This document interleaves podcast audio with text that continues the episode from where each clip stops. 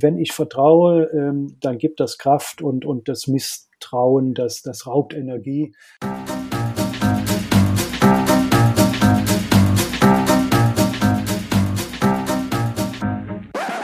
Herzlich willkommen zu meinem Podcast Punkt Genau. Ich bin Semir Versadi, Ihr Interim Manager für Finanzen, Rechnungswesen und Controlling.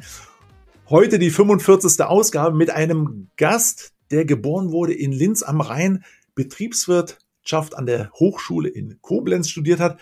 Und sein Name Lothar Horst, der steht für Strategien, die sich an der Zukunft ausrichten. Was das genau heißt, das klären wir im Laufe des Gesprächs. Aber er steht auch dafür, die Unternehmen und die Menschen in Unternehmen zukunftsfähig zu machen. Also es geht auch um das Thema Personal. Wir beantworten aber auch die Frage, welche Rolle sein Großvater spielte in seinem Leben und warum er mit einer Krawatte geboren wurde. Herzlich willkommen, Lothar Horst. Schön, dass Sie da sind.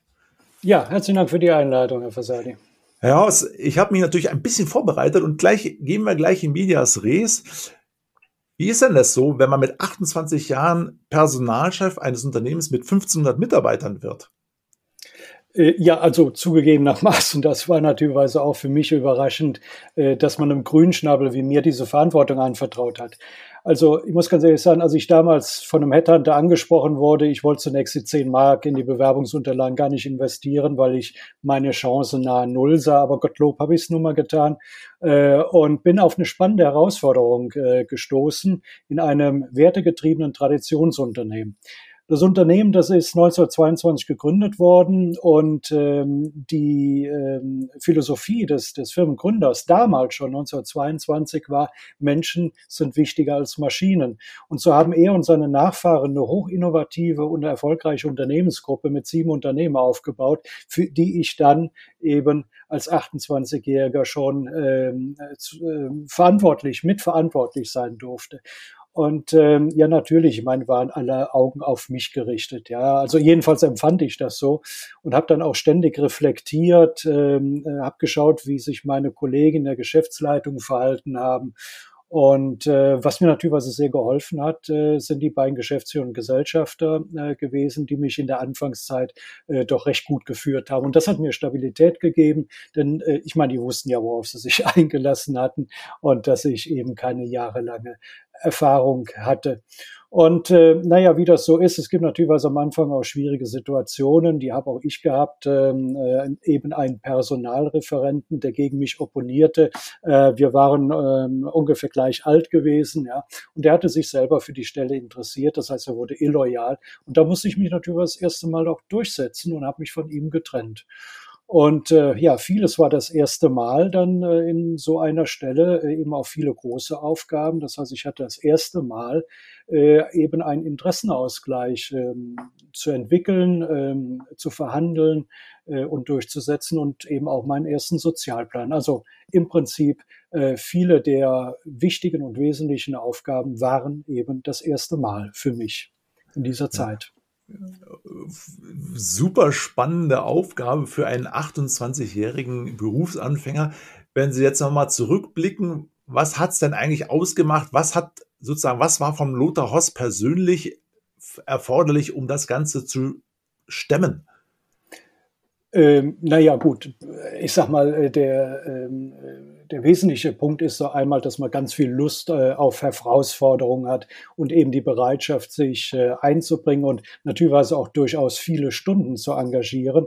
Äh, Sie können sich vorstellen, dass äh, viele Wochenenden äh, von mir damals im Büro, äh, ich im Büro gewesen bin, mir Unterlagen angeschaut habe. es gab ja nur noch kein Internet, wo ich mir verschiedene Sachen hätte raussuchen können. Ja, also zum Beispiel ein Entwurf eines Interessenausgleichs oder so so irgendetwas.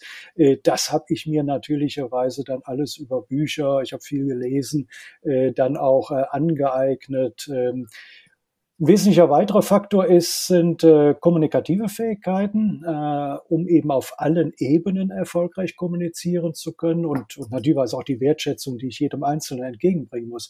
Ich meine, Arroganz äh, wäre auf jeden Fall zu vermeiden. Ja, denn wenn ich da aufgetreten wäre als der Herr Prokurist, der ich ja immerhin war, für die Unternehmensgruppe und auch für jedes einzelne Unternehmen der Unternehmensgruppe, dann war ich ganz schnell durch gewesen.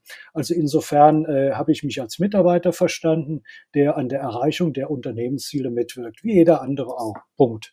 Ja, ähm, und äh, ich glaube, das war ähm, einer der wesentlichen äh, Punkte eben, äh, weshalb ich dann eben auch angenommen und aufgenommen worden bin ähm, als eben der, der ich war als Person und eben auch ähm, äh, auf äh, dem Stuhl, auf dem ich gesessen bin, also aus meiner Funktion heraus. Also da sind ja schon viele, viele Stichpunkte geliefert worden von Ihnen, Herr Horst, die uns ja auch später im weiteren Verlauf unseres Podcasts begleiten werden. Ähm, ich glaube auch, eine der Punkte, die sich damals schon herauskristallisiert, nämlich Herausforderungen anzunehmen, die führte Sie dann auch 2005 in die Selbstständigkeit und zwar zu Hoss und Kollegen. Das Thema Personal, was ja ist ja, glaube ich, auch bei Hoss und Kollegen so ein bisschen der Schwerpunkt. Vielleicht können Sie uns da ein bisschen aufklären. Was ist Ihr Geschäftsmodell? Ja, äh, dem Grunde nach ja, ähm, Organisation und People Management, äh, allerdings spezialisiert auf komplexe äh, Personalumbausituationen und äh, die aus verschiedenen Gründen. Das können Transformationen jedweder Art sein äh, oder strategische Neuausrichtung, Restrukturierung, Carve-outs, äh, Akquisition und Post-Merge Integration. Das ist ein Projekt, das ich gerade eben wieder mal mache. Ähm, und äh, was ich meinen Unternehmen äh, und, und Mandanten biete, das ist eben Stabilität und Sicherheit in all den Phasen des Personalumbaus.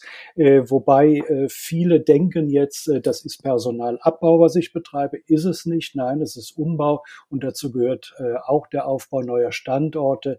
Äh, zum Beispiel, wenn wegen Wachstum äh, ein Standort verlassen werden muss und, und man woanders hin äh, ziehen muss. Äh, das ist natürlich dann äh, auch damit äh, verbunden. Das heißt, es sind äh, in dem Fall hier Projekte, bei denen es sich überwiegend um kurzfristigen Unterstützungsbedarf handelt. Äh, und daneben ähm, äh, geht es dann um Unternehmen, die an ihrer Zukunfts- und Wettbewerbsfähigkeit arbeiten wollen. Und das unterstütze ich im Rahmen des sogenannten Workforce Transformation, also der Weiterentwicklung des Personals und des Unternehmens, und zwar im Rahmen der Unternehmensstrategie. Und daraus wird dann auch mein zweites Standbein. Äh, und dieses zweite Standbein, äh, dabei handelt es sich um das sogenannte Kompetenzmanagement. Das firmiert unter All-Terrain Kompetenzmanagement. Und dabei geht es um den Aufbau von für das Unternehmen und seine Zukunft wichtigen Kompetenzen. Also um sich gezielt vom Wettbewerb abheben zu können, um schneller und damit erfolgreicher sein zu können. Ähm, Jetzt ist es bei mir immer wieder so, äh, oder ich habe ja äh, eingangs halt eben gesagt, dass es auch äh, halt eben das große Interesse äh, an, äh, an Herausforderungen, an Veränderungen ist, was mich äh, persönlich treibt. Ähm, und bei mir ist es also so, äh, dass ich ähm, äh, aufgrund ähm, der Gespräche, die ich führe und äh, der Punkte, die ich immer wieder anbringe, dann auch gefragt werde, ähm, sagen Sie mal, wie können wir eigentlich unser Personalmanagement verbessern, ja? damit wir unsere Unternehmensziele besser erreichen können. Ähm, und daraus ist dann ein strukturiertes HR-Assessment geworden, das ich mittlerweile auch solo anbiete und bei dem ich eben die Verbesserungspotenziale ganz konkret aufzeige. Naja, und am Ende des Tages, ich bin nur auch äh, qualifizierter und lizenzierter Coach, äh, führe ich eben auch ähm, äh, Führungskräfte und Geschäftsführer durch Veränderungsprozesse. Das heißt, ich coache sie und ähm, das auch durchaus eben auf dem eigenen Karriereweg eben zum Erreichen der eigenen Ziele. Äh, das heißt, Sie sehen schon, das ist ein gewisser Blumenstrauß, äh, die sich eben, der sich dreht um das Thema Veränderungsmanagement, äh, Bezug nehmend auf Organisationen und eben auch Menschen, die Fähigkeit halt eben in Zukunft auch noch einen Beitrag leisten zu können und den Weg ähm, mitgehen zu können. Jetzt mal kurz aus dem Blickwinkel eines Unternehmers, der ein Stück weit Unruhe in seinem mhm. Bauch fühlt. Ja der ruft sie an und sagt, Mensch, Hoss, bringen Sie mal wieder Ruhe in meinen Laden. Was passiert denn da so bei Ihnen?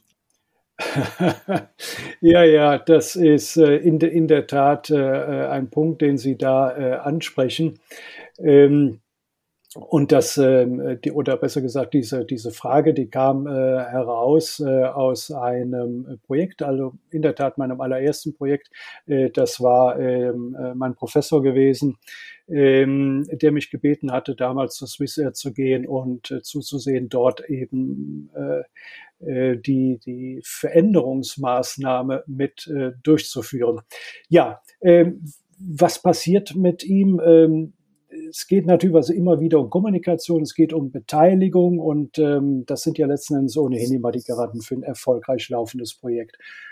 Und ich äh, bin da ganz ehrlich, ich mache mir heutzutage äh, keine Gedanken mehr vor Antritt eines Projektes, äh, was mich erwarten könnte oder was passieren könnte, sondern ich spreche einfach mit den Beteiligten, verschaffe mir rasch einen äh, Überblick äh, über den Sachverhalt oder auch äh, zu den Menschen, zur Historie des Unternehmens äh, und vor allem auch, wie man miteinander umgeht. Ähm, also kurzum, Antennen ausfahren und selber denken ist für mich das oberste Gebot und damit gebe ich mir selber auch äh, eine gewisse neutrale Funktion. Ja, denn ich bin ja auch Mittler Mittler zwischen der Arbeitnehmerseite und, und, und äh, der äh, Unternehmerseite. Ähm, und ich habe Projekte schon gehabt, in denen kaum mal mehr miteinander gesprochen werden konnte.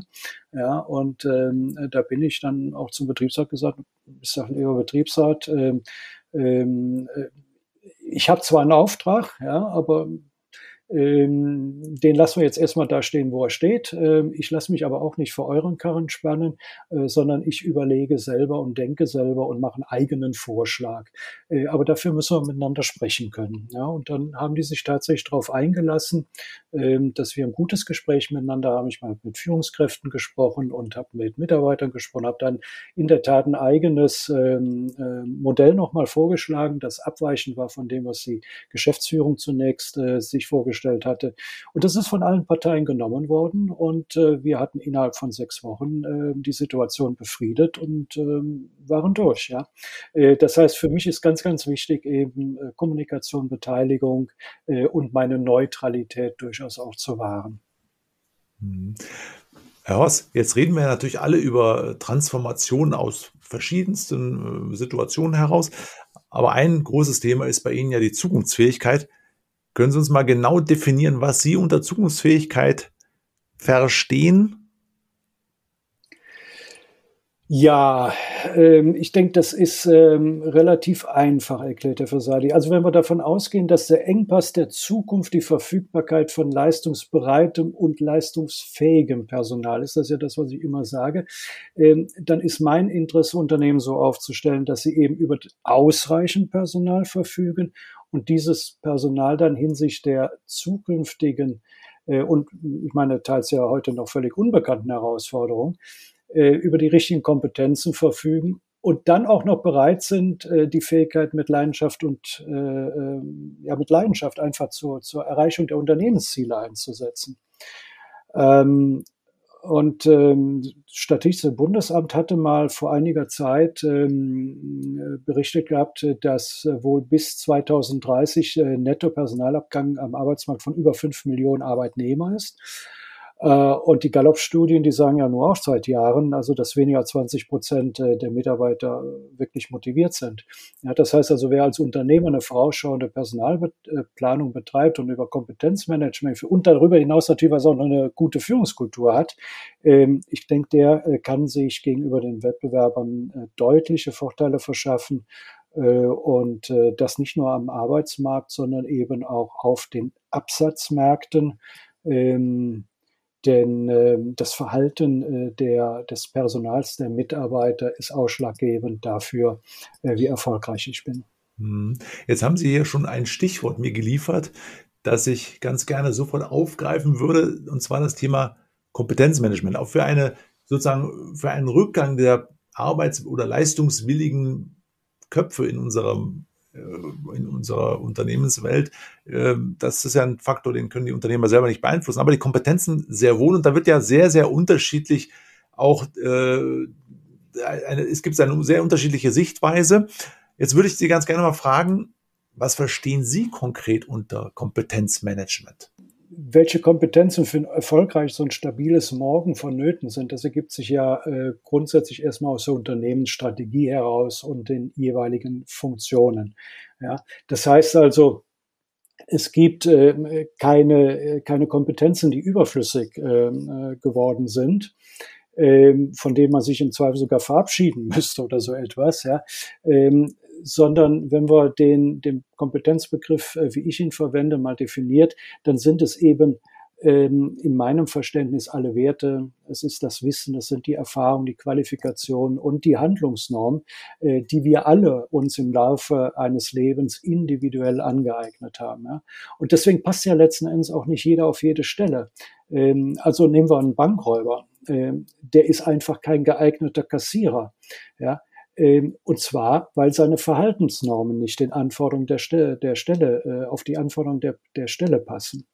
Ähm, so, das heißt, grundsätzlich sind Kompetenzen im Gegensatz, im Gegensatz zur Persönlichkeit sehr, sehr gut weiterentwickelbar. Ja, also nehmen wir zum Beispiel die äh, Kompetenz Konfliktlösefähigkeit. Konfliktlösefähigkeit ist ähm, äh, gut weiterentwickelbar und das ist das, ähm, was ich unter oder welche Kompetenzen ich äh, hier sehe. Das heißt, wir haben einmal die generischen Kompetenzen äh, und wir haben natürlich auch nochmal etwas abweichend davon ähm, äh, die Führungskompetenzen.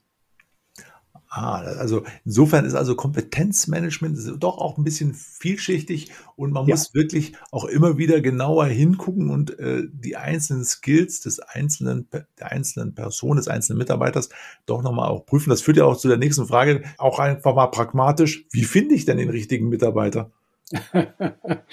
ja, also ich will es jetzt, äh, also wie finde ich, äh, das impliziert hat ja zwei Dinge. Äh, das eine ist, äh, wie suche ich ähm, und wie wähle ich aus. Ja? Äh, und wenn wir bei dem Thema Kompetenzmanagement sind, dann sind wir mehrheitlich bei dem, wie wähle ich aus. Ähm, und ähm, denn wir haben ja sehr, sehr häufig einfach die Situation, äh, dass ich ähm, äh, Mitarbeiter auswähle, ja, äh, aber stelle nachher dann doch fest, es sind die falschen. So, und mit dem Kompetenzmanagement kann ich das natürlicherweise äh, sehr äh, eindeutig beeinflussen. Äh, denn ich betreibe zunächst mal die Übersetzung der Unternehmensstrategie in für das Unternehmen und die Tätigkeitsbereiche relevante Kompetenzen. Und dann mache ich den Abgleich, Kandidat zu dem Sollprofil. Ähm, und ähm, kann dann eben im Rahmen ähm, der Auswahl natürlich ganz ähm, äh, konkret entscheiden, jawohl, der ist möglichst nah dran oder sogar passgenau zu dem, was ich suche, beziehungsweise ich kann ihn im Onboarding-Prozess, äh, das, äh, wo er sich noch weiterentwickeln muss äh, in den relevanten Kompetenzen, dann kann ich den Onboarding-Prozess viel genauer und präziser aufsetzen äh, und eben individuell aufsetzen, ja, und man hat halt eben da nicht so sein, äh, sein, sein Prozesspapier und ähm, äh, äh, zieht da eben alle Mitarbeiter gleichen Maßen drüber. Also ich kann viel, viel genauer und viel zielgerichteter arbeiten äh, und die Mitarbeiter sind viel schneller leistungsfähig und vor allen Dingen ich wähle auch die richtigen aus, ja. Mhm. Jetzt leben wir ja gerade in so einer Phase der äh, wirtschaftlichen Neuorientierung. Mhm. Jetzt gestern wurde also auch mitgeteilt, dass äh, Unternehmen wie SAP 3000 Stellen abbaut. Mhm. Ist natürlich dann die Frage, wie sich das alles dann äh, darstellen wird. Also es bedient quasi das Narrativ, mit Personalabbau letztendlich auch erfolgreicher möglicherweise zu werden. Aber Sie betonen ja hier an der Stelle, dass es auch anders geht. Und das würde ich ganz gerne mal ein bisschen vertiefen. Können Sie uns das wirklich mal erklären, wie das dann wirklich funktioniert? Ähm, äh, statt mit, mit äh, Personalabbau ähm, äh, zu ja, genau. arbeiten. Genau. Ja, ja, ganz, ganz genau, ganz genau. Ähm, ja, natürlich, denn mit jedem Mitarbeiter, den ich abbaue, dann verliere ich eben als Unternehmen auch Know-how und Netzwerk und Personalkosten zu reduzieren, ist keine Strategie. Also es geht dabei vielmehr darum, dass ich mich langfristig erfolgreich aufstellen äh, kann. Und ähm, die Frage ist dann, was erwarten die Märkte, was erwarten die Kunden und vor allen Dingen auch, welche technologischen Änderungen sind zu erwarten. Das heißt, ähm, äh, äh, Produktbereiche, äh, in denen ich eben keine marktrelevante Größe habe oder aufbauen kann, die könnte ich ja abstoßen zugunsten eines Unternehmensbereiches, in dem ich in jeder Hinsicht äh, Spitze bin, eine Marktrelevanz habe. Ähm, und die auch in der Zukunft äh, gegeben ist. Ja, wir sind eben bei dem Punkt, den Sie eben mal nannten. Äh, ich kriege keine Mitarbeiter. Ja, dann ist ja die Frage, ähm, will ich denn alle Bereiche gleichermaßen bei mir behalten? Kann ich möglicherweise Kooperationen eingehen? Äh, kann ich äh, etwas äh, abstoßen, also ein Carve-out äh, durchführen? Ja, so. Ähm, das, das sind Möglichkeiten, die man innerhalb äh, eben der Personalstrategie prüfen kann. Äh, oder nehmen wir einfach äh, die, die Digitalisierung, ja, die ist wichtig, um Kosten optimal produzieren zu können, dass am Ende natürlich auch weniger Personal und, und andere Fähigkeiten benötigt werden. Ich meine, das ist klar. Ähm, aber es geht eben nicht vordergründig um den reinen Personalabbau, sondern es geht einfach darum, äh, dass man äh, das Personal optimal einsetzt und mittelfristig auf diesen Einsatz hin vorbereitet. Stichwort Digitalisierung. Es wird ja gerade eben das Thema ChatGPT äh, durch die Medien getragen. Ja. Ähm, und ähm, hier sind viele Unternehmen, die da noch nicht ausreichend ihre Mitarbeiter drauf vorbereitet haben, was Digitalisierung bedeuten kann fürs ja. Unternehmen. Ja. Das führt mich zu meiner nächsten Frage, Herr Horst, und zwar, die da direkt mit dem Thema auch ein Stück weit zusammenhängen. Und zwar, das ist die unternehmerische DNA. Das ist etwas, was Sie auch in sich bergen. Und zwar die Frage, was genau ist das und wie definieren Sie dieses? Und vor allen Dingen, wie lebt Luther Horst das? Vor allen Dingen, in dem Fall möchte ich dann zum ersten Mal auf den Anfang zurückkommen und fragen, hat da Ihr Großvater eine Rolle gespielt? Ja, ja, das hat er. Ähm, ähm, also mein, mein Großvater mütterlicherseits hat eine wesentliche Rolle gespielt, wobei beide Familienzweigen seit Generationen unternehmerisch tätig sind. Ähm, aber er hat mir als Kind ähm, Fotos gezeigt, Nachkriegsfotos äh, von seiner Fabrik. Und ähm, die war, äh, naja, äh, die, die Dächer hatten da noch Löcher gehabt und ich habe dann äh, die Mitarbeiter dort auf den Fotos gesehen, die eben fleißig, äh, trotzdem in der Situation Motorenblöcke gegossen haben. Und äh, mein Großvater erzählte mir, dass er damals tagsüber als Ingenieur gearbeitet hat und sich nachts um das Kaufmännische gekümmert hat. Und äh, naja, er hätte in der Situation auch aufgeben können, er hat aber nicht. Ähm, ich, da steckt viel Durchhaltevermögen, da steht Mut und Risikobereitschaft drin. Und natürlich war es auch eine Vision, ein Unternehmer muss inhaltlich für sein Tun brennen. Ähm, das ist bei mir genauso. Äh, und was noch hinzukommt äh, bei mir ist, äh, ich, ich will Verantwortung übernehmen und ähm, äh, bringe sehr viel Kreativität auch mit. Kreativität im Sinne ähm, der Überzeugung, dass es eben auch Alternativen geben muss, um das gewünschte Ziel passgenauer, besser, schneller, wie auch immer Sie wollen, zu erreichen. Und das ist, was ich eben in meine Projekte auch mit reinbringe zu meinen Mandanten. Das heißt, ich äh, habe es ja eben schon mal gesagt, ich schaue nicht weg, sondern ich schaue hin, gebe meine Kommentare eben auch ungefragt zu Dingen ab, die eigentlich nicht mein Ding wären. Ja. Aber so kommen wir vielfach rasch in strategische Diskussionen und ich werde eben dann auch für andere Themen angesprochen, äh, als eben meinem reinen Kerngeschäft. Ich würde ganz gerne noch mal ein bisschen äh, zum Thema Werte kommen und auch eine kleine Brücke schlagen, weil oftmals Werte ja auch mit Vertrauen zu tun haben. Aus Ihrer Sicht heraus, Sie sind absoluter Experte auf dem Gebiet. Was können Unternehmer tun, um Vertrauen und Werte zu entwickeln? Ein Sofa, denke ich, wird nicht ausreichen oder ein Kicker.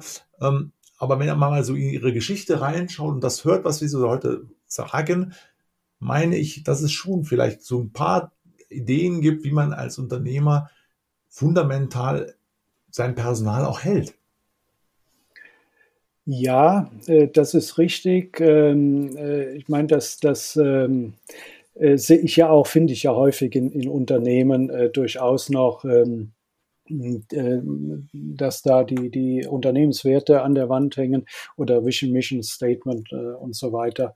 Ähm, aber wer ähm, da seine Mitarbeiter wirklich motivieren soll, oder anders gesagt, ähm, ähm, wenn diese Unternehmenswerte gelebt werden, äh, dann funktioniert das üblicherweise ja viel subtiler, viel subtiler, ja. Und das Entscheidende für mich ist erstmal äh, Stichwort Vertrauen, ja. Ähm, denn äh, wenn ich vertraue, ähm, dann gibt das Kraft und, und das Misstrauen, das, das raubt Energie. Und äh, bei meiner Arbeit, aber auch in jeder Organisation von jedem zu jedem, also ohne Vertrauen, da gibt's einfach keine erfolgreiche äh, Zusammenarbeit. Und das ist auch das, was ich äh, grundsätzlich gebe, ja, äh, den sogenannten Vertrauensvorschuss. Jedenfalls kommt äh, bei mir, kommt das bei mir, wenn, wenn, wenn ich erzählt bekomme, dem kannst du nicht vertrauen, das, das akzeptiere ich erstmal nicht. Ja. Jeder beobachtet und bewertet die Interaktion mit seinem Gegenüber, schaut, ob er seine Zusagen einhält und so weiter. Es geht also hier um Kommunikation, um Ehrlichkeit und darum, Fehler zuzugeben. Und wenn das die Kultur in dem Unternehmen ist, äh, oder zum Beispiel auch äh, Informationen weitergegeben und nicht zurückgehalten werden, hatte ich gerade eben in, in einem Gespräch gehabt. Ähm, dann ist äh, diese, dieses Grundvertrauen da und dieses Grundvertrauen gibt Energie, äh, eben zum Beispiel auch mal einen Fehler machen zu können und zu dürfen. Ja? Ähm, und, und das ist eben etwas, was pusht. Ähm, und so war das auch in meinem Unternehmen, wo ich als 28-Jähriger tätig war.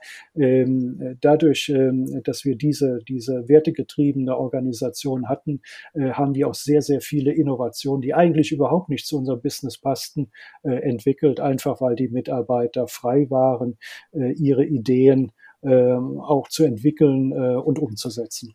Mhm. Herr Hoss, Sie sind ein waschechter Rheinländer, hatte ich ja eingangs auch schon gesagt. Ich bin auch ein Rheinländer, komme allerdings aus vom Niederrhein, also ein bisschen äh, nördlicher, glaube ich. Und ähm, uns beide eint ja ein gewisser Frohsinn.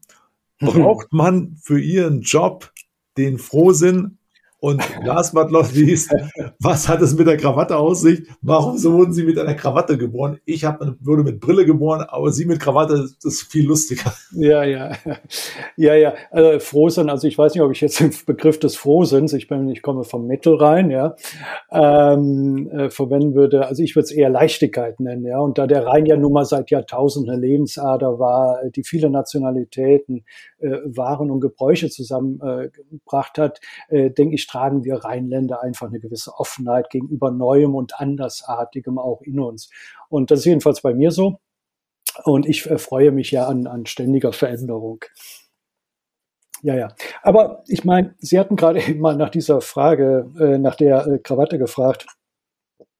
Ja, also ähm, ähm, es gibt zwei Dinge dazu. Das eine ist mal, ähm, dass mein Vater mich bereits äh, als Dreijährigen mit zu ausgewählten Kunden genommen hat. Ja, äh, also da kann ich mich sehr, sehr gut noch dran erinnern, ähm, in dem großen Auto gesessen zu sein, damals ohne Kindersitz noch. Das hatte man ja nicht angeschnallt. Und äh, ja, ich habe ähm, äh, hab mich immer im Unternehmen rumgetrieben und ich habe mit neun Jahren meinen ersten Gehaltscheck bekommen, äh, über 100 Mark damals, weil ich in Osterferien mitgearbeitet habe. Und ähm, ja, und in der Tat, ich habe meinen ersten Anzug äh, als Fünfjähriger bekommen. Das war ein dunkelbrauner Samtanzug, den ich unbedingt haben wollte. Ich habe ihn bekommen, ja. Und äh, ja, die Geschichten habe ich dann ähm, im Gespräch mit meiner Medienagentur äh, gebracht und ähm, dazu geführt, äh, dass ich dann zusammenfassend gesagt habe, ich wurde mit Krawatte geboren. Naja, und das ist natürlich also für Medienschaffende ist das, ja. so ein Satz ist Geschenk, ja, das ist klar. Sensationell, ja, ja. Also bei ja, mir ist es der Satz, ich wurde mit Brille geboren, weil ich irgendwie seit Lebzeiten äh, eine Brille trage und auch in verschiedenen Dicken der Gläser, das heute natürlich ganz anders ist als seinerzeit, aber es ist quasi so ein Stück weit Aber schön, dass heraus, dass es solche lustigen Geschichten gibt, die doch auch das Ganze so sympathisch und rund machen. Ich bedanke mich ganz, ganz herzlich für Ihre Ausführungen heraus. Hat mir sehr viel Spaß gemacht. Schön, dass Sie da waren und wir nehmen ganz viel mit. Ich glaube, wenn man mal Fragen zum Personal hat, dann meldet man sich am besten bei Herrn Ross. Das äh, ist gewiss. Vielen Dank, Herr Ross. Ja, da würde ich mich drüber freuen. Herzlichen Dank fürs Gespräch, Herr Wasser. Gerne. Tschüss. Tschüss.